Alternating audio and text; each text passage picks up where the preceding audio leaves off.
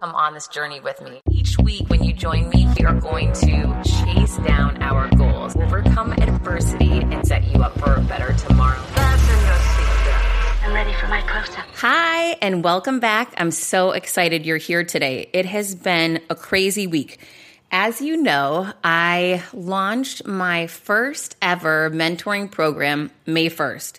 I didn't know what I was doing. I didn't know how I had priced it. I'm a big fan of, and I really believe marketplace determines pricing. So, for me, I'm just going to share with you what my thoughts were stepping in yet again to a business model I had no experience with. Stepping into really a new business, I thought to myself, okay, number one, I want to deliver an excellent product, which I always want to, and I'm sure you always want to as well. But I thought, I've mentored people in corporate America and, you know, for 20 years. I know I can do it. I don't know what it looks like in this space. I don't know what the time commitment is. I don't know what the value add has to be, the curriculum, the one on one, the pricing. And I really didn't have a lot of time to market because I decided to do this two weeks before launch as a result of COVID. My speaking engagements were all canceled. I have learned so much in the last week. It's today's one week since my program started as I'm recording this, and it's just so crazy how much has happened. So I want to share it with you. Okay. I'm finally going to have my marketing done for my website next week. So I went to market without any marketing, without a website, and it was just crazy. I'm super proud of the way that I did it. I think the reason I was able to do it is because of my brand that I've created on LinkedIn over the past four years, my expertise in business, and my testimonials. Those are really, I think, the core fundamentals as to why people trusted me and, and knew that if they were going to sign up for this ambiguous program with me based off a, a DM or an email, that they were going to get value. And I just, I believe in delivering and over delivering value on expectations. Okay, so here's where we are. Super exciting stuff, guys. I mean, it's just kind of crazy.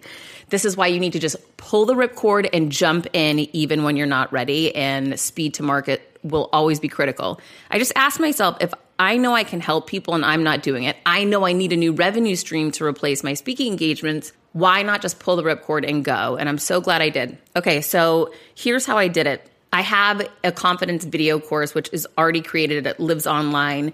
And my costs are essentially fixed on that because it's just time, you know, setting somebody up as an end user on this. So I had that. I have my PDFs, my 30 day plans and programs. I have automated email systems set up. So I had a lot of the inner working set up on what I would want to give to someone. However, I didn't know how much one on one time I needed to give people. I do have more time now that I'm stuck at home all day long and I'm not traveling.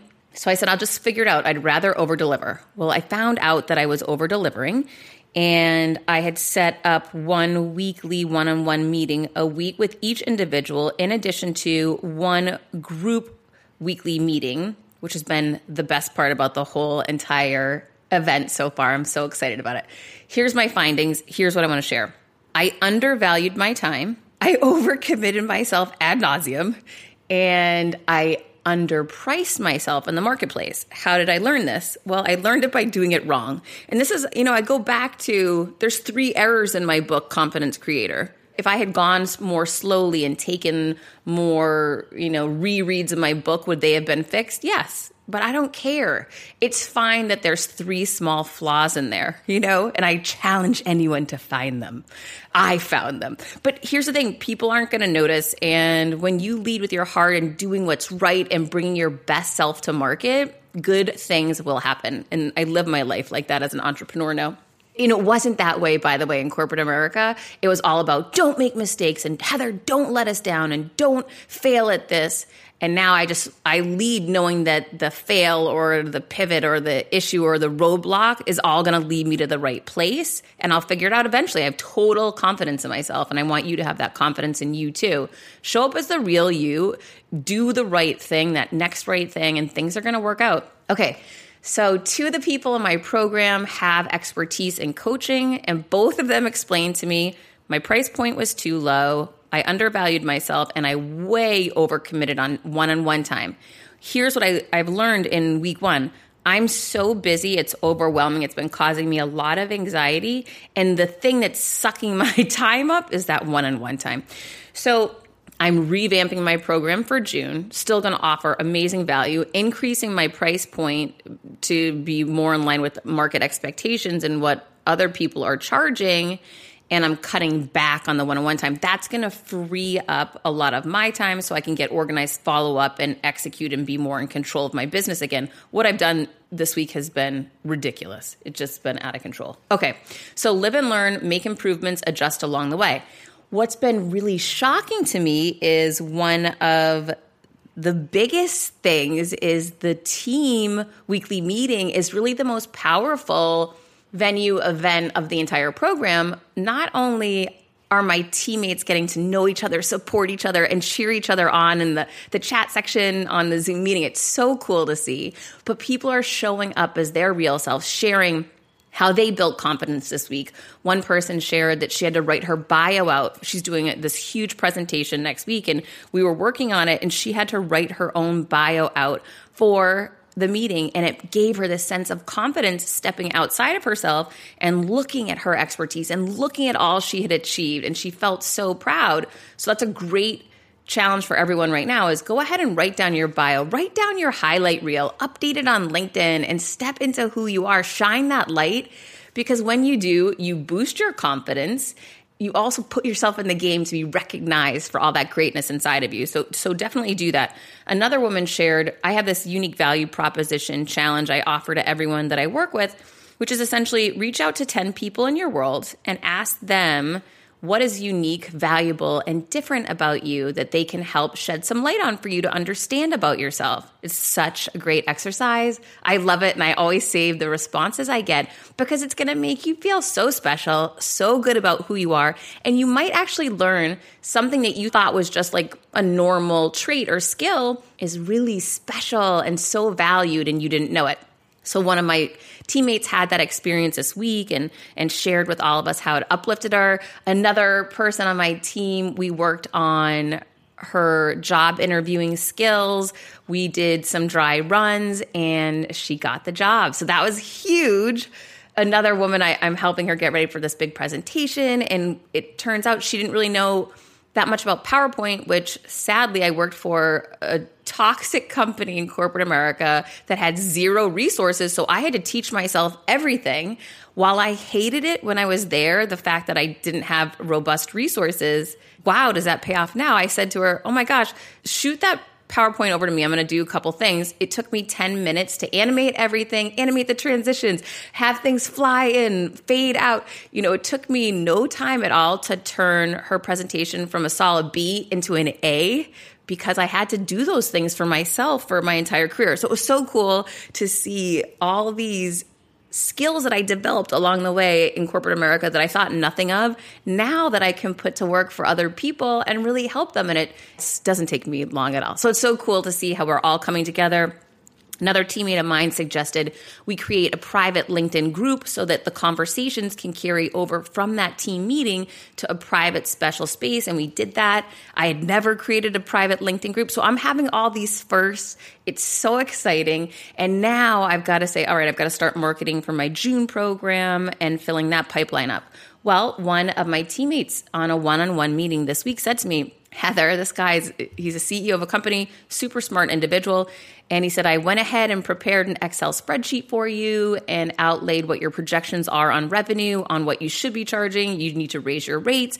He gave me some comparisons on other groups he's been in where he had spent a lot more and received much less and how I should renew a portion of the team each month and add new players each month at a higher price point. It was so insightful and great to see that Excel spreadsheet and help me with forecasting as accounting and Excel spreadsheets are not my favorite part of any business. It was great to see him jump in to help out and help guide me.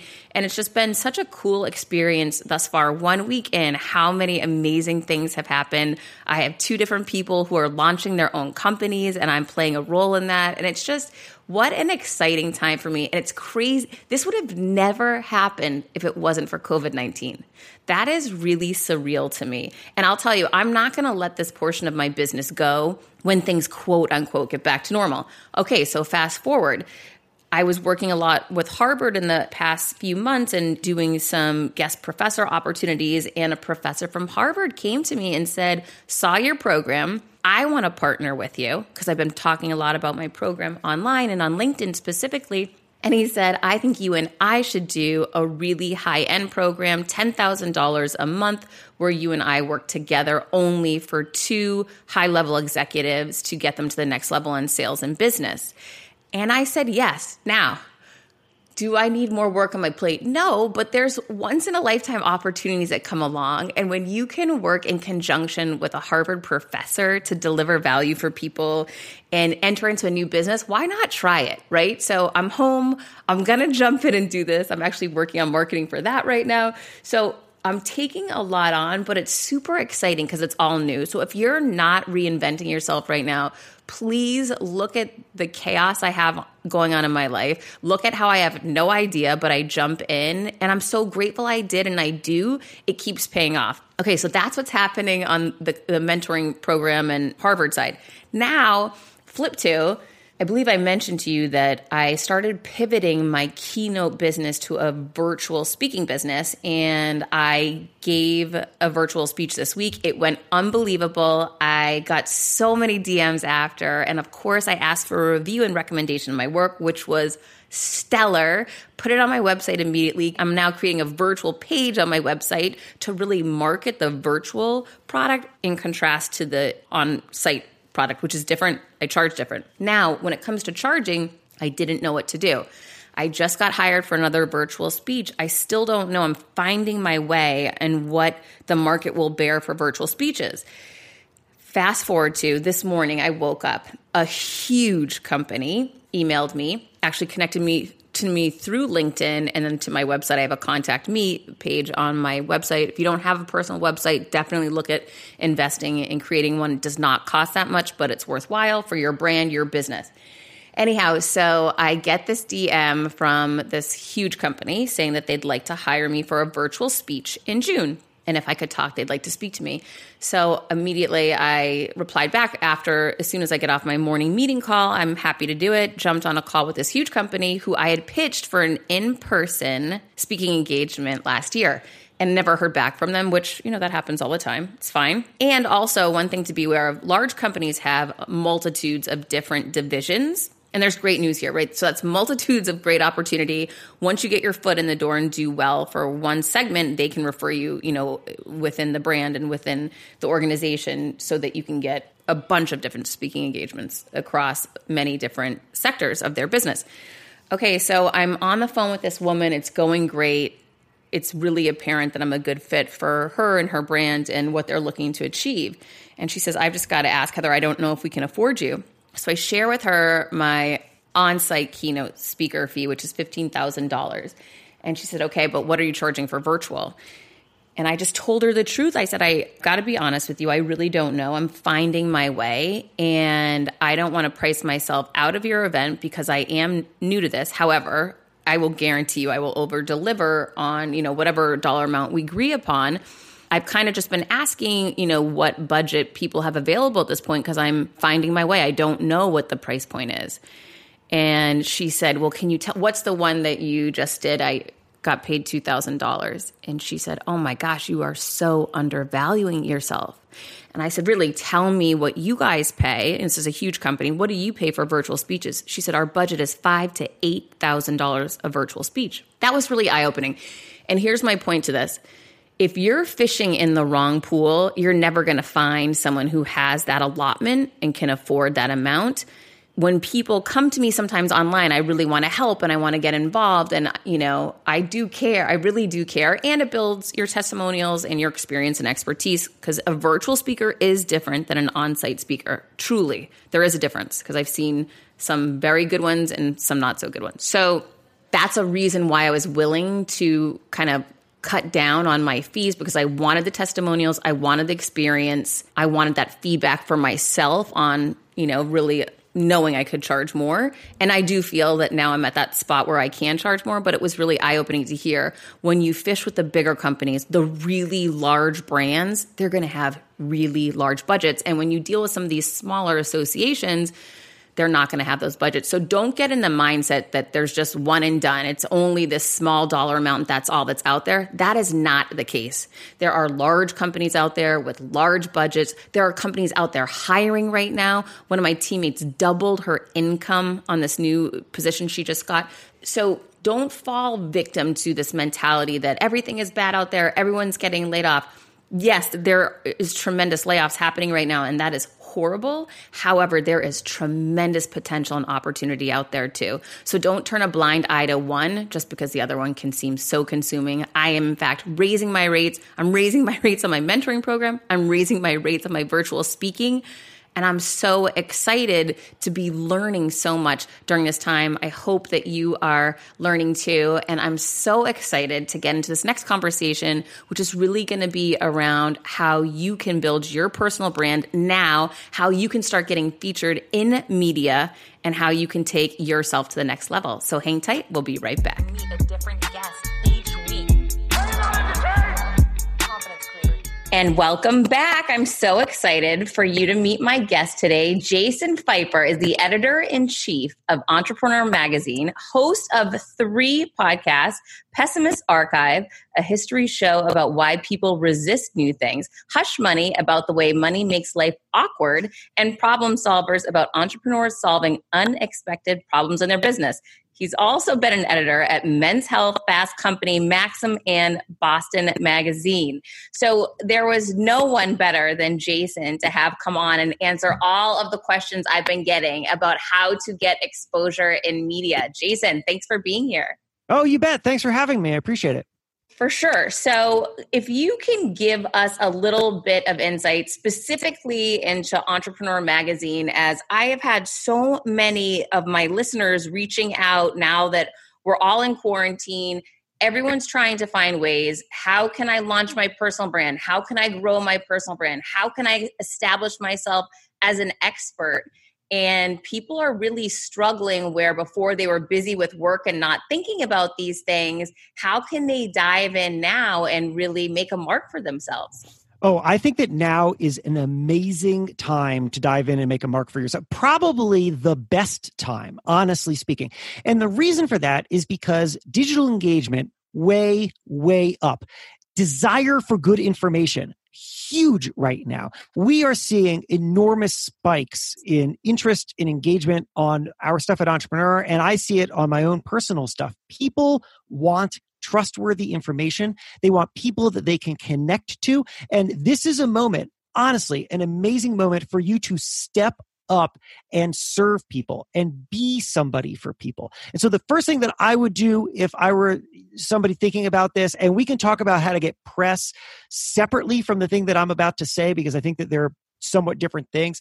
But you have to know if you're going to put yourself out and serve an audience the number one thing that you need to know is who is your audience like you need to i know that that sounds so basic and simple but i see so many people launch online magazines, develop some kind of social media thing, launch a podcast, and it goes nowhere. Did you know? And this is this number is from maybe about six months ago. It's probably even more now, but that uh, there are seven hundred and fifty thousand podcasts in the Apple Podcasts ecosystem, and less than 20% of them have been updated in the past six months. Wow. You know what happened to all the rest? They didn't have an audience and nobody was listening, and then the creator gave up. You have to identify who are you serving?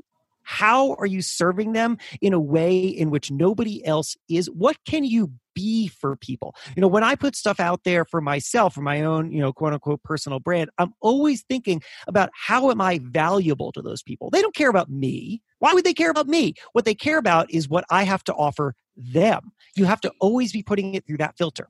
When I started podcasting, an online store was the furthest thing from my mind. Now I'm selling my group coaching on the regular, and it is just so easy, all because I use Shopify.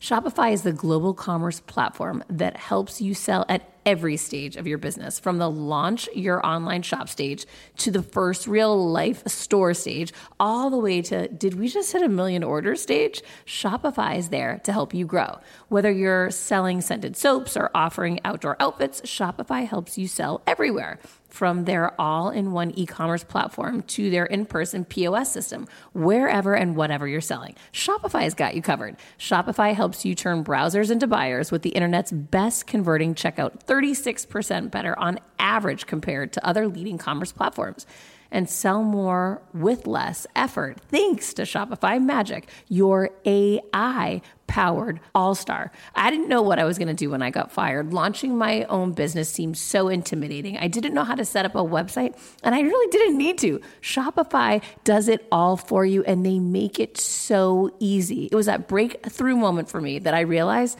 I can do this. I can go to work for myself. Thanks to Shopify.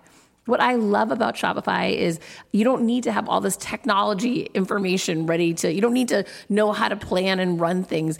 You just need to go to the platform, turn it on, and know what you're selling. And Shopify is going to help you figure out the rest. Shopify powers 10% of all e commerce in the US, and Shopify is the global force behind Allbirds, Rothy's, and Brooklinen, and millions of other entrepreneurs of every size across 175 countries, including your girl right here.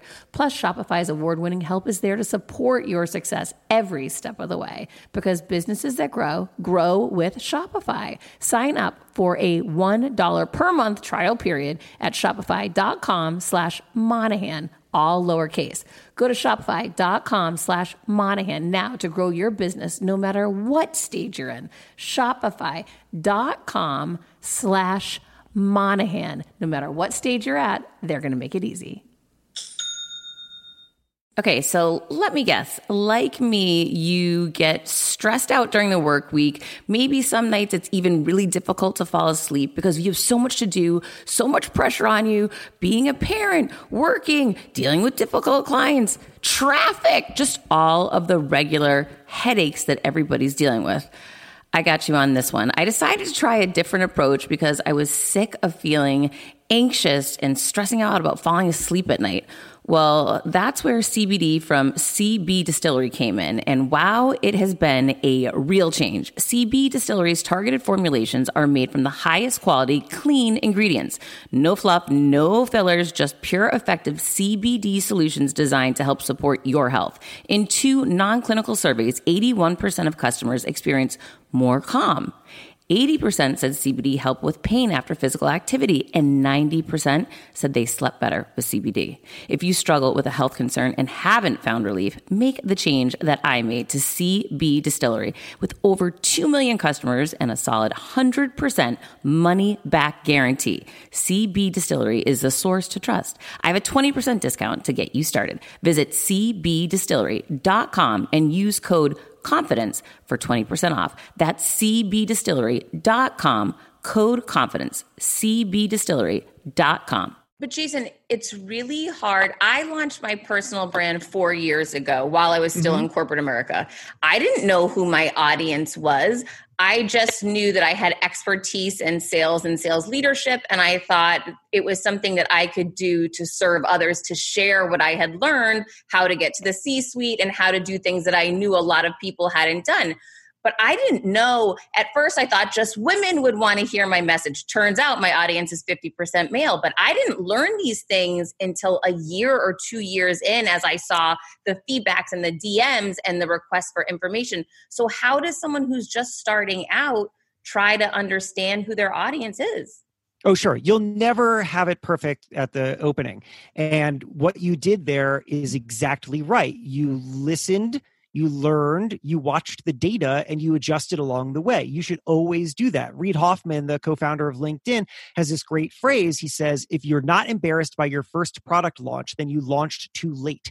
The idea being that you should get something out there when it's imperfect so that you can learn from it. But when you get something out there, you have to have some kind of thesis. You have to know who you're for. And I would suggest that something you did that you clearly internalized it, you hadn't you maybe weren't able to articulate it at the time when you did this, but you had narrowed down to knowing that you had a specific thing to offer and an idea of the kind of people that would receive it. So you weren't trying to be something to everybody because if you're something to everybody, then you're nothing to nobody. And so you went narrow you stuck to what you knew and you knew that there was value to that. Here, here's a way if you don't have that idea in your head, something that you can do right now is start listening for when people ask you questions. What do people want to know from you?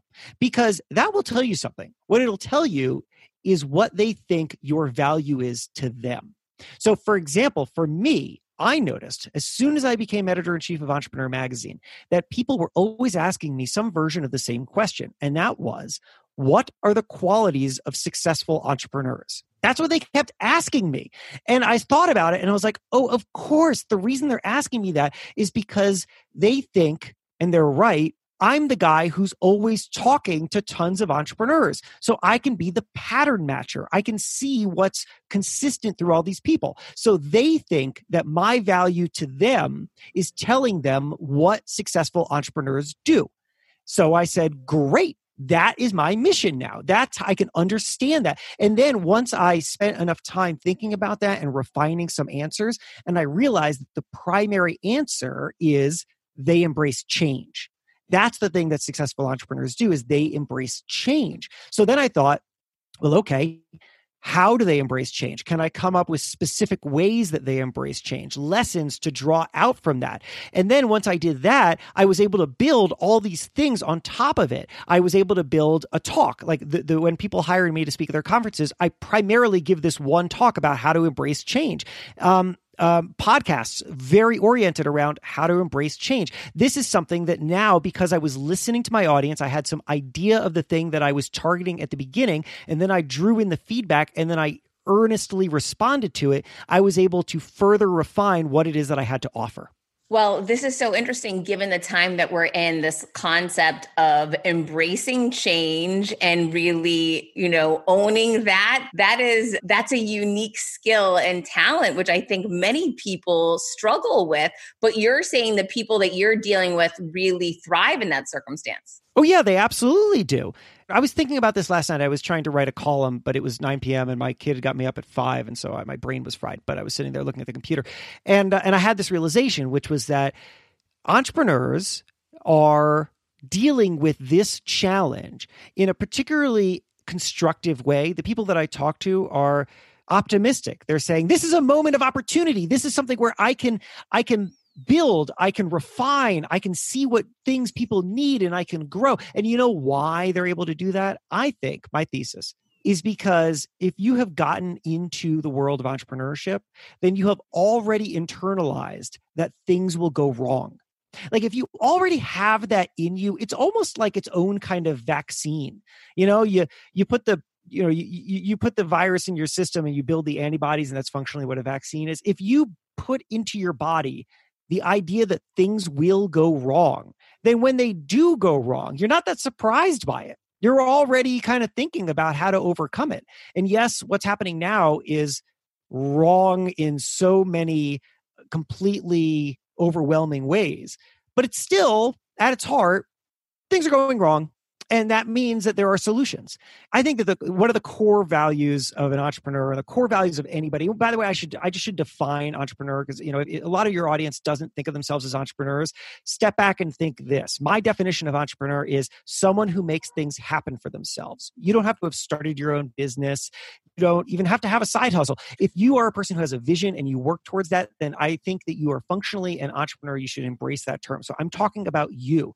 And i think that one of the key things that an entrepreneur can do is that they look at what's happening, they look at what they're doing, and they're totally okay knowing that what worked today may not work tomorrow. And that means that they have to abandon what worked today and figure out what's going to work tomorrow. And that is not as scary as it sounds because if you're building something and it was working and then it stopped working, you have a lot of data you have a lot of information that will tell you what people want now because you're on the front line of that change, which means that you are better positioned than anybody else to shift with that change. You just have to be open to it. Would you also agree with this idea that even if you're in corporate America, you still are an entrepreneur because you are looking at launching a personal brand or you already have launched a personal brand and now you're in the situation at home where you're starting to think, is there a way for me to generate revenue from home and through my computer?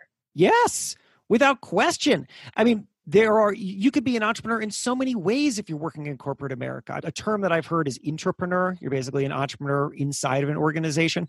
But you can also be an entrepreneur on, uh, with your own thing. I think that everybody should be building things that they own.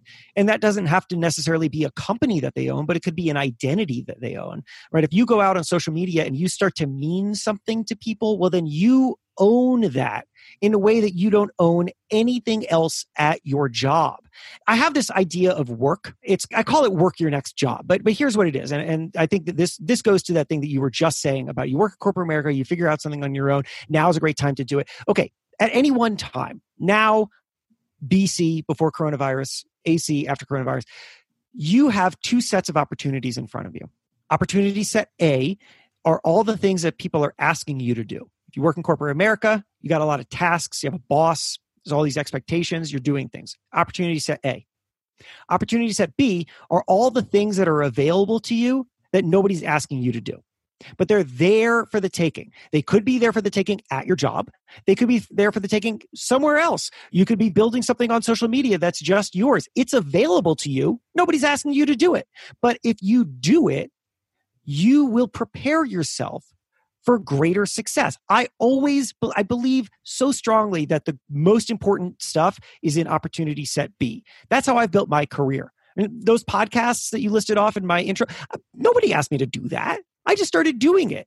And now I have these podcasts and they make me money and they build my personal brand. And they also taught me how to speak on mic in this way in which other people like you want to have me on their podcasts. That all happened because I just started doing something that nobody was asking me to do. Now is a perfect time. Nobody's asking you to do a lot of things. You've got the time to do it. So start doing it. And so, how would you suggest somebody goes about launching that personal brand? So, uh, first, I would take stock of what you have to offer. You know, you think about what are people interested in? What role can you play? Do you serve as some kind of provider of information or wisdom in your own personal network that you can you can see this is how I could have value at scale? And then I would think, how can I produce that in a repeatable way? What can you do that's going to be able to connect with people and be something that people return to because it fits into their lives. Um, and then, and and this is going to sound crazy, but I think that once you let it digest, it will sound less scary than it is the second it's going to come out of my mouth. But here it comes. Turn yourself into a character. So think about how would you simplify yourself down to elements that fit very neatly into other people's lives. All this stuff that you just heard from me for the last however long I've been talking, these are parts of my character, right? It's a character named Jason Feifer that I play. It's not it's not all of me it's part of me these are genuine thoughts that i think and this is a genuine way in which i've produced my work and thought about my career but right you didn't bring me on your podcast to listen to like all of me. I, I could waste your time rambling about my kids and you know all this crap and uh, like, but that's not what people want. They don't want that, right? They want a version of me that is simplified so that it, it does the thing that any media property does, which is that it has a mixture of predictability and surprise. Predictability means people are coming to me or to any magazine or to you or to anything because they know, generally speaking, what they're getting. They know how it fits into their world. If people pick up Entrepreneur Magazine and they open up the cover and it's actually 17 Magazine, bad surprise. Like they don't want that, right? Like that's not what they want. They want the predictability, but they want surprise in that they want to hear new things. They want to be shaken. They want to have a new perspective. So predictability and surprise. You get that by thinking of yourself as something that is definable enough to people that you can deliver that thing over and over again. I mean, that's what you do on your podcast. And that's what, that's what I do on my social media. You have an understanding of the thing that your audience wants and you have, you have given them the slice of you that is most potently delivering on that thing. So think about that. And that should make it less scary to go out and be a personal brand because I think a lot of people are afraid, oh, I, you know, people, who, who's going to care about me? Who's going to care about my life, my kids? Do I have to put all my stuff on social media? No, you don't. Nobody wants that. So don't worry about it. It's so much easier and simpler when you think, no, no, they just want the part of me that is most useful to them.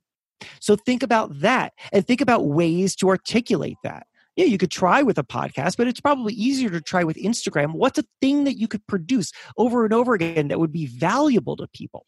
For me, for example, I realized, you know, a lot of people are putting inspirational quotes in their posts on Instagram, and that's fine. And people like that, but that feels like it's a little bit of a, I could just follow along. It doesn't feel that, that unique. And also, I feel like if I did that, it should have something that is filtered through the way that I present myself. I present myself as very approachable, accessible. I respond to all DMs. I create things in a very raw way because I want people to be like, oh, hey, yeah, he has a cool job, but he's like a real guy. And so I started with notebooks. I started writing these phrases that I came up with in my crappy handwriting in notebooks and then just photographing my hand holding the notebook. People love it. You know what it's called? It's called a franchise. I made a little franchise, a repeatable concept that can scale infinitely. And that's what I was doing. So think about that. How can you distill yourself down to something kind of simple and repeatable that's useful to people, that's really coming from you, but isn't all of you, and then offer it over and over again? I love that idea of the franchise. I think it's so smart, and I haven't come up with that yet, but I totally appreciate you putting that idea in my mind. One of the things that for me, I found challenging was when I first launched my brand. You know, I went and did a big photo shoot. I invested all this money because I thought that's mm. what you have to do. I mean, a significant amount of money.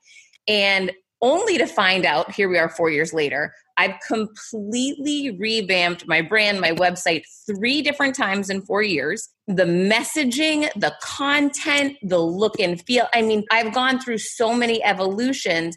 And one of yeah. the things that I want people to know that I guess I didn't know, I thought I had to have it nailed that first time but I really yeah. had no idea what I was doing. Now I know today it's going to evolve even more so moving forward. And I'm banking on that. I'm banking on the change. I'm banking on failing, like we were talking about, you know, earlier.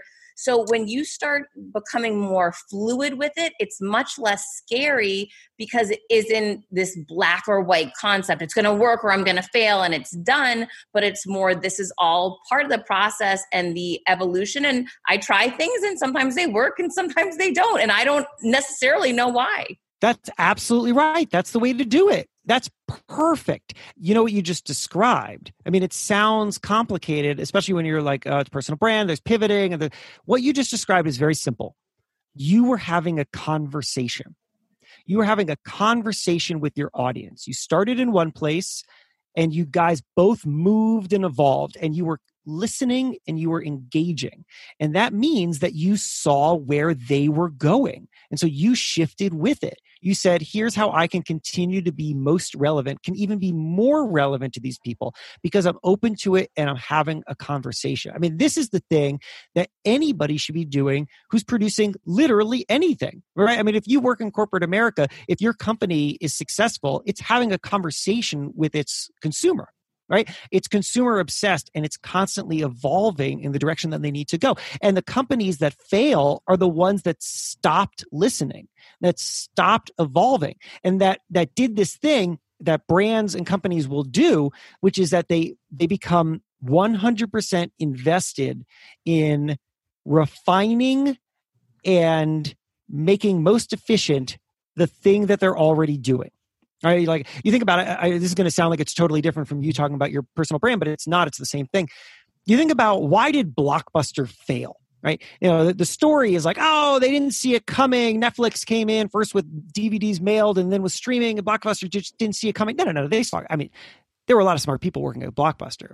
They saw it coming.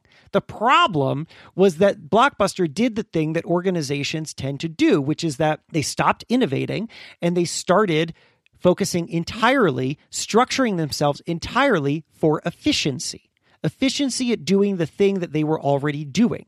And that meant that they were only focused on how to make those stores work. The entire corporate infrastructure, the entire incentive system was driven towards how to make those stores work. So now somebody at the top or somebody at the bottom or maybe everybody in between was like, "Oh no, the entire model for how people are consuming entertainment is changing." And they couldn't change that company because the entire thing was built on a foundation that was unchangeable. That is how you spell certain death.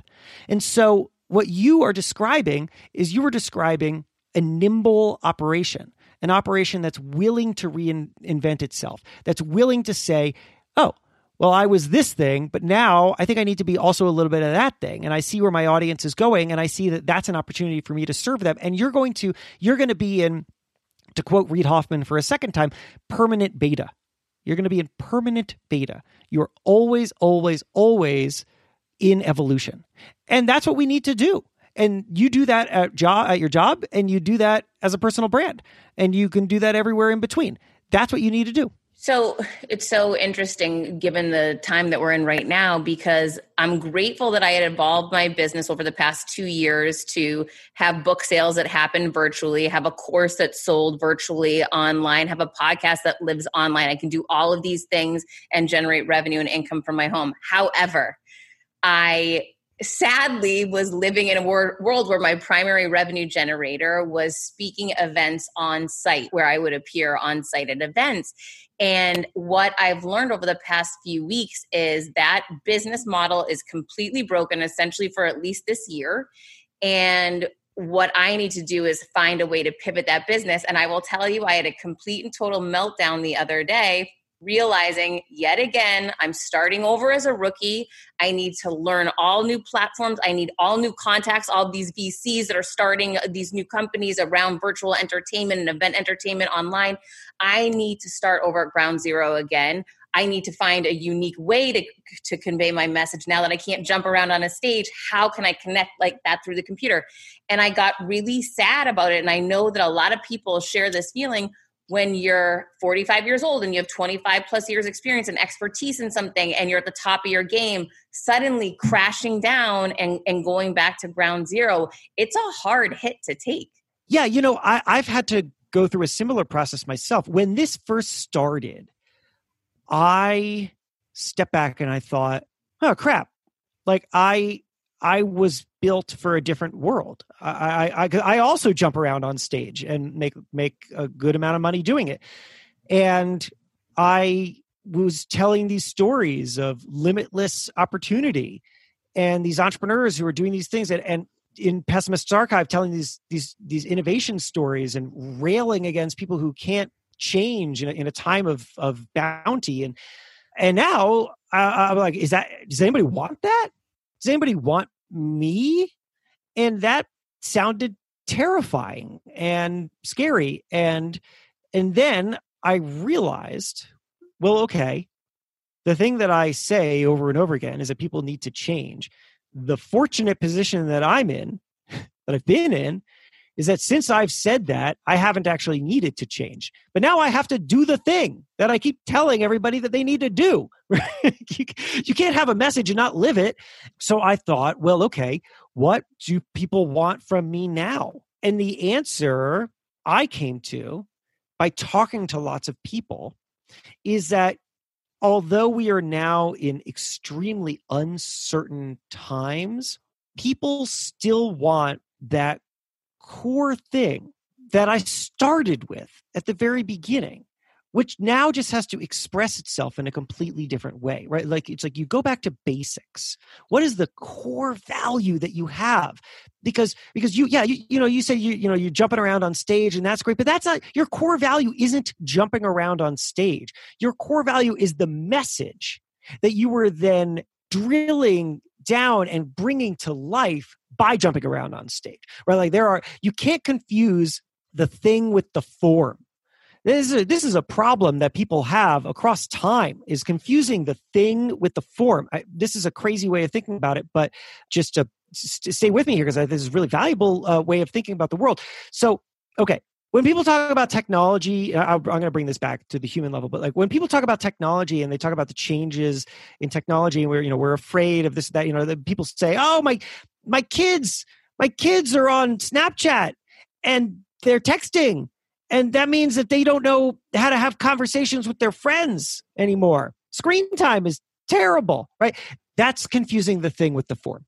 So, what is the thing with the form? The thing is a core part of us or a core value that we need that we love that we live with that that's that's embedded deeply inside of us and the form is just the way that it feels or looks for a particular period of time or for a particular generation. So at one point community looked like bowling leagues. Now there's that book bowling alone. Bowling leagues were the form but community was the thing. Now we got rid of bowling leagues. Did we get rid of community? No. Now, community could be Snapchat, it could be Zoom, it could be texting, it could be a million different things. We live in a digital world, and digitally native young people are going to be building their community on digital tools. That doesn't mean that community disappeared. But if you're a generation older than them, you're going to look at the way that they relate to their peers and you're going to say, oh, no, they don't have community. No, no, no, they have community. You've confused the thing with the form.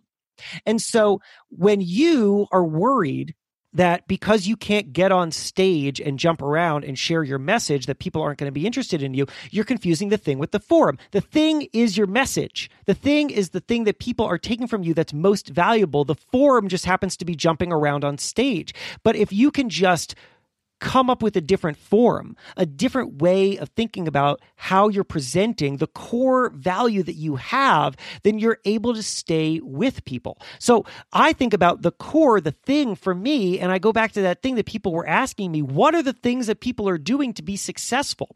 Now, what they're really asking isn't like a list of anecdotes, they're looking for insights. They're looking for me to say, this is what people are doing. This is the way that successful people are thinking. This is the way in which you can think your way through this problem. That's what they wanted from me.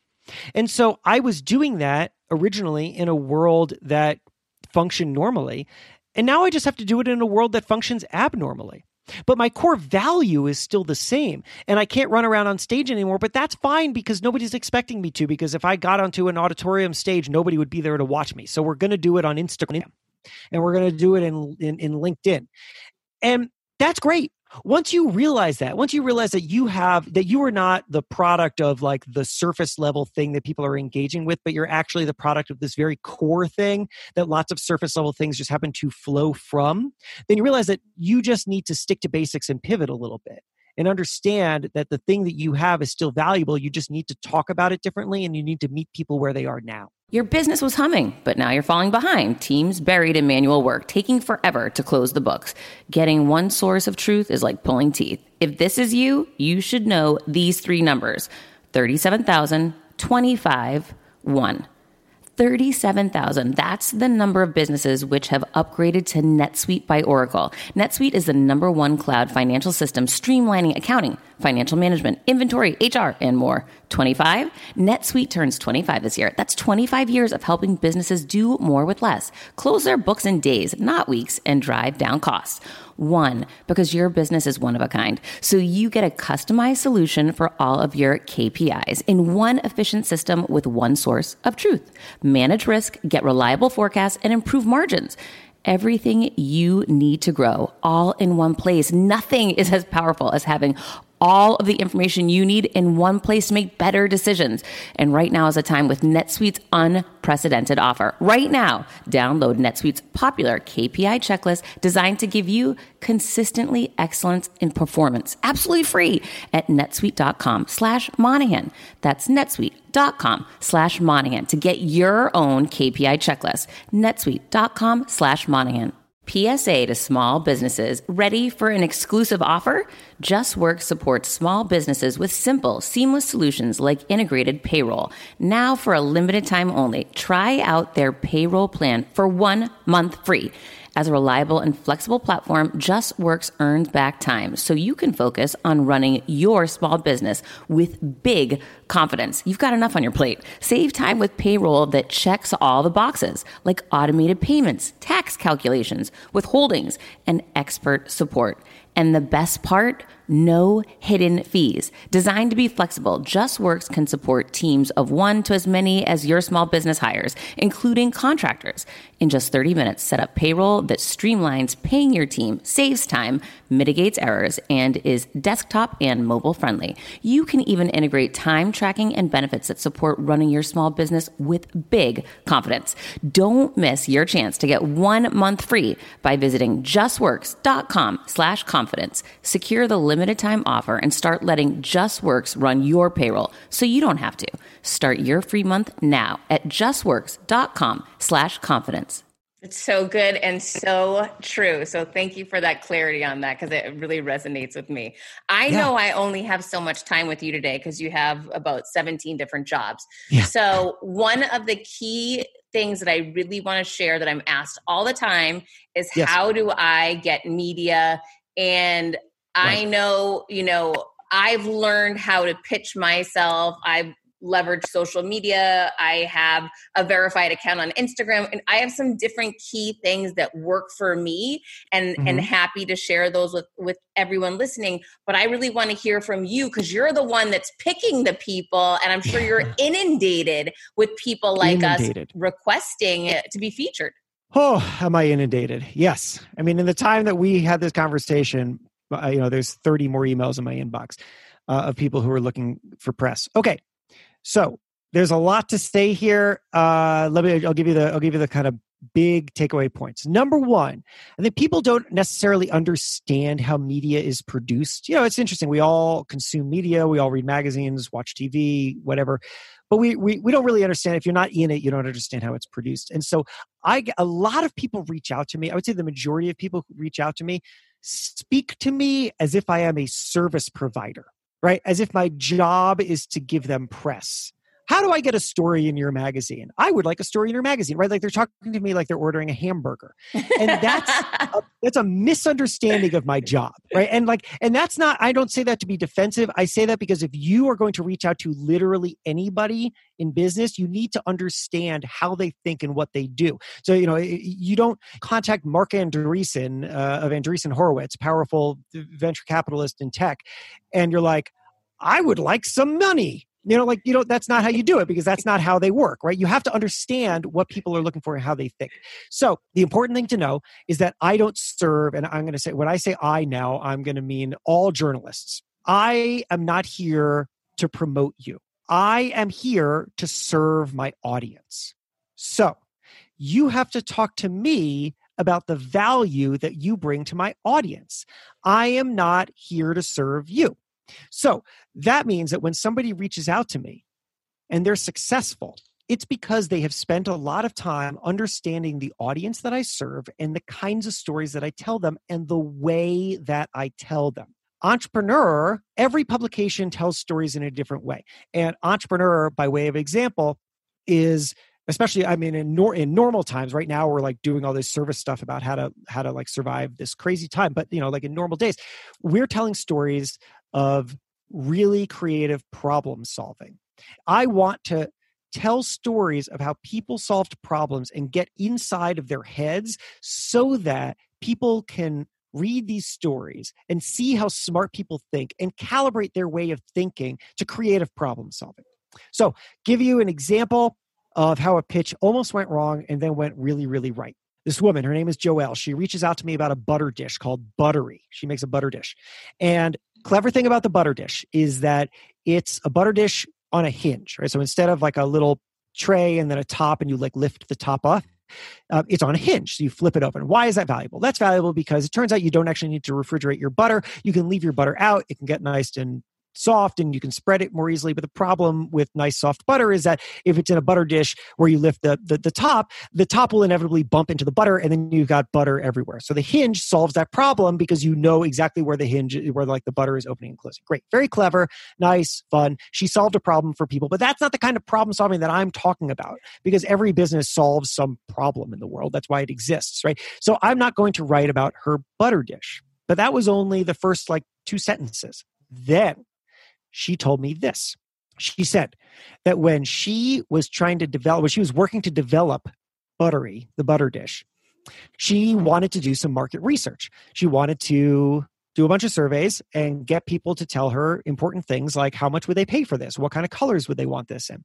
And uh, so she went to a company and she said how much would it cost for you to do this research? And they said $10000 and you know what she didn't have $10,000. So she was not sure how to do this research. And then one day, Joelle was in an airport and she was flying somewhere for whatever reason.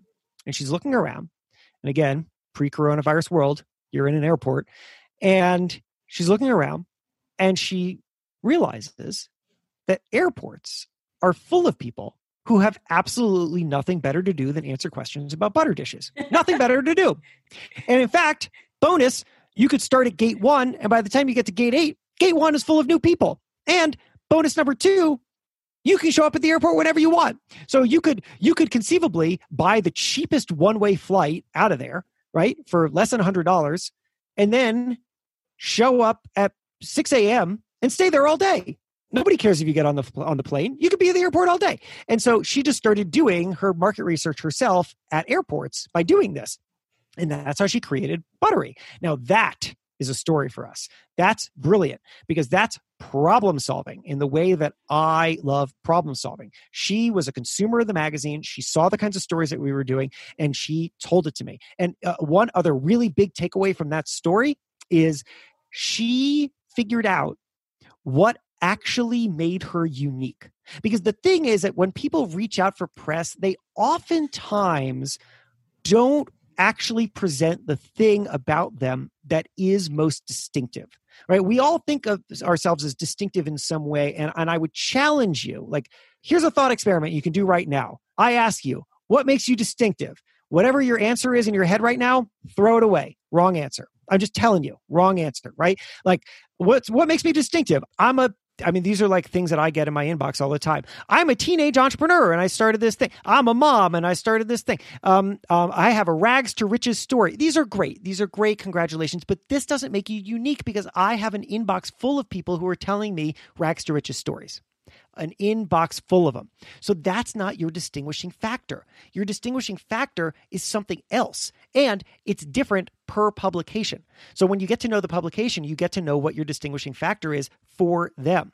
For me, Joelle her distinguishing factor was this really creative way in which she did market research. Now, that's not going to be her distinguishing factor if she reaches out to food and wine, but it is her distinguishing factor for entrepreneur. And because she got to know what the publication does and then thought about her own story and figured out the thing that really sets her apart, the thing that I'm not hearing a million times in my inbox, and it was really valuable to my readers, it was an instant yes.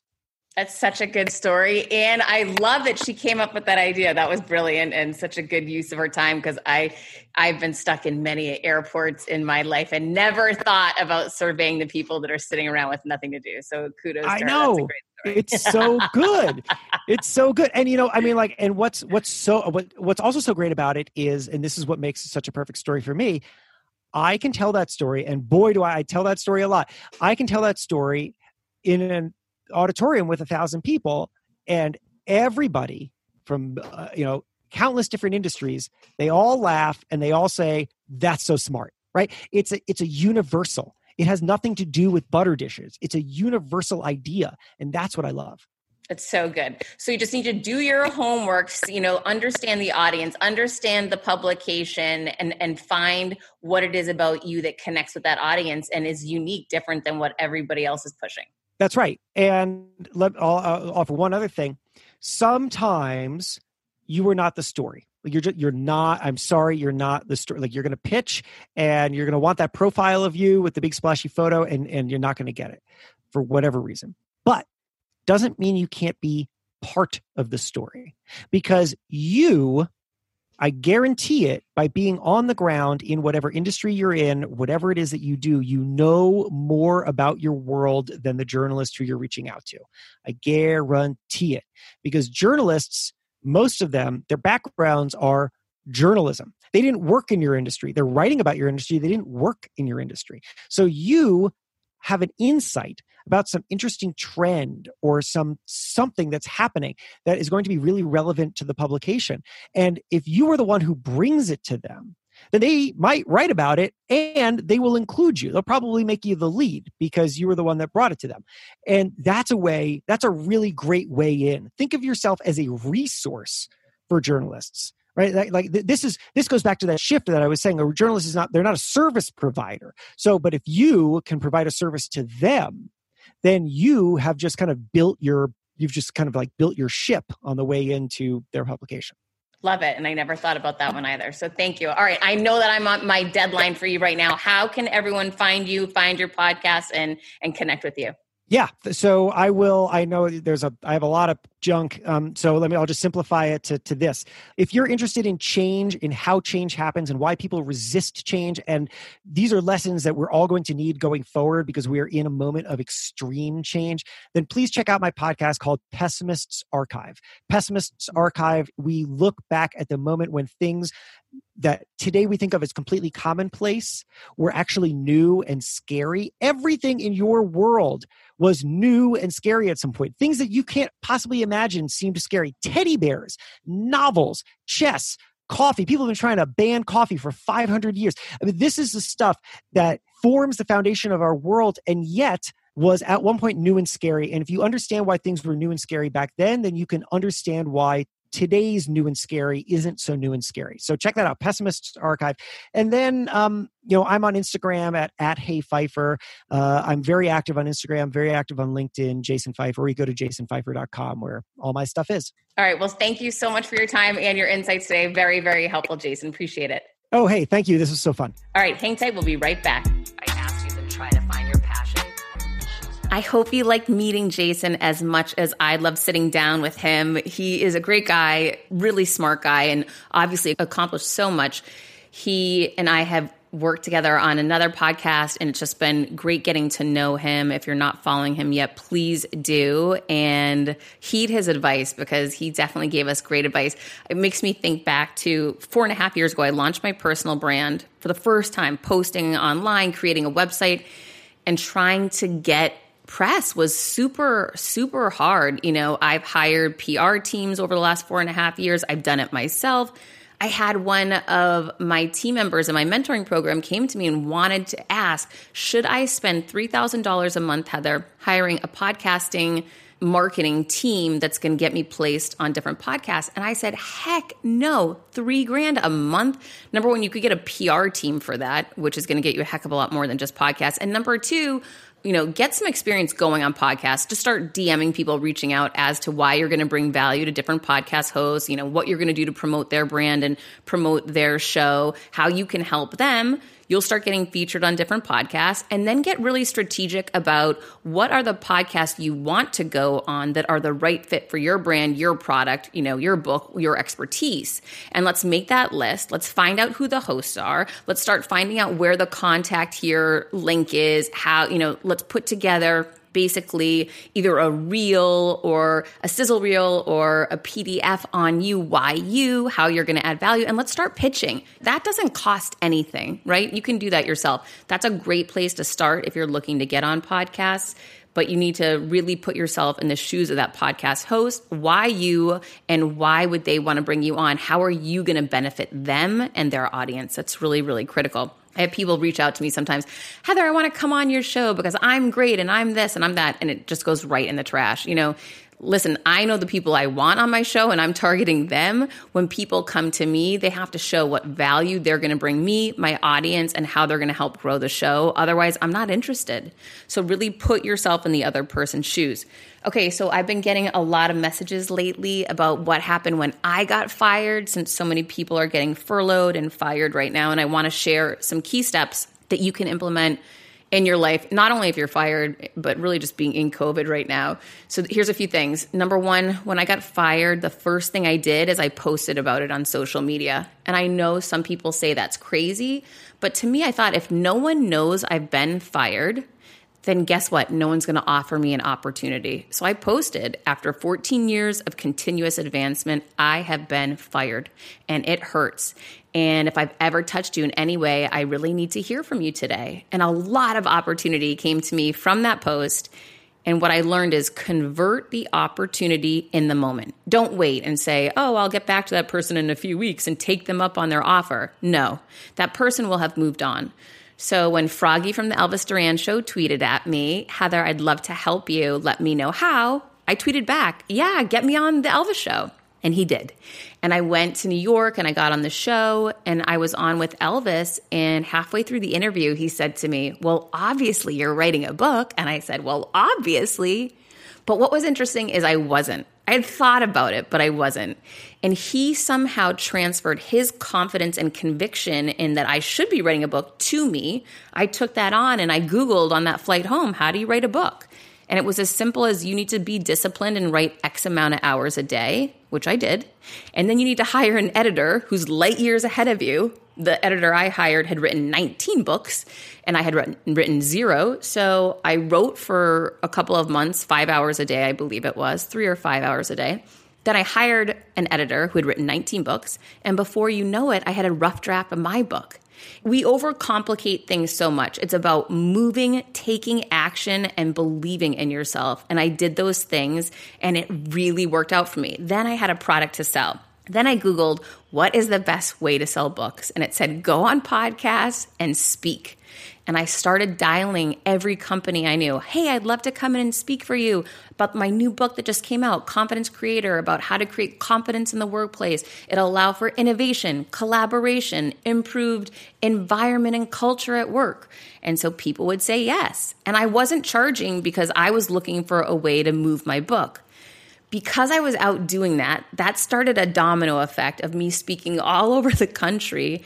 And finally, when I called a company, they said, Sure, what's your speaker fee? And I had to research speaker fee. What is that? And I found out this is a multi billion dollar business where Gary Vaynerchuk makes $200,000 a speech and I could be charging for this. So I started small and I think I charged, I don't know, three or four thousand dollars the first paid speech and then ultimately getting up to fifteen thousand, which is what I was getting in corporate America, you know, for corporate America speeches up until COVID occurred. And it was so eye opening to me that I wasn't even aware that was a business or an opportunity. And I only figured it out because I jumped into it. So these things happen as a result of taking action. And then I started pitching myself for podcasts and, and going on small podcasts at first. Really, that first year, I went on a number of small shows. And then I asked for a favor from one of my friends in media if they could help start landing me on some bigger ones. And that friend landed me on the Lady Gang, which was huge for me, for my brand, for my book. They had this massive audience, millions of listeners, and once you land a bigger show, the opportunity for you to go on other bigger shows is more present because they see, oh, if they wanted her, she must really be a great guest. And then you leverage that opportunity for the next one. So it really is a domino effect and it all starts with taking action. So no matter where you are right now, if you've been laid off or if you're just working from home, or if you're fearful you could be laid off, start the pivot now. Start taking action because you never know where it's going to lead you. And I'm so excited that it's led me right here today with you, hoping that you're taking action and creating confidence in yourself because I want you to know I am right here with you. We're doing it together. Until next week, keep creating your confidence.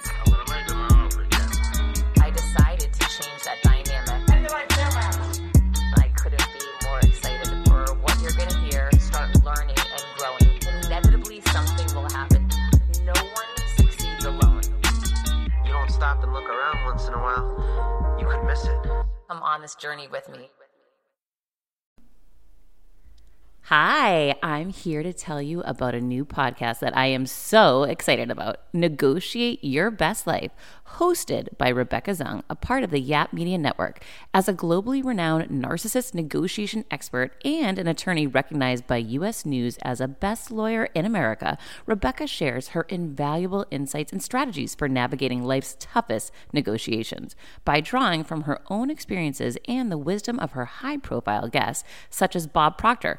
Mark Victor Hansen, Jon Gordon, and Rebecca delivers empowering advice that will inspire you to reclaim control of your life. Negotiate Your Best Life is all about how to negotiate your way to greatness. She provides practical guidance on how to break free from toxic relationships, stand up against injustice, and transform chaos into freedom, possibility, and purpose. Many times, the first negotiation you do is with your own in the morning.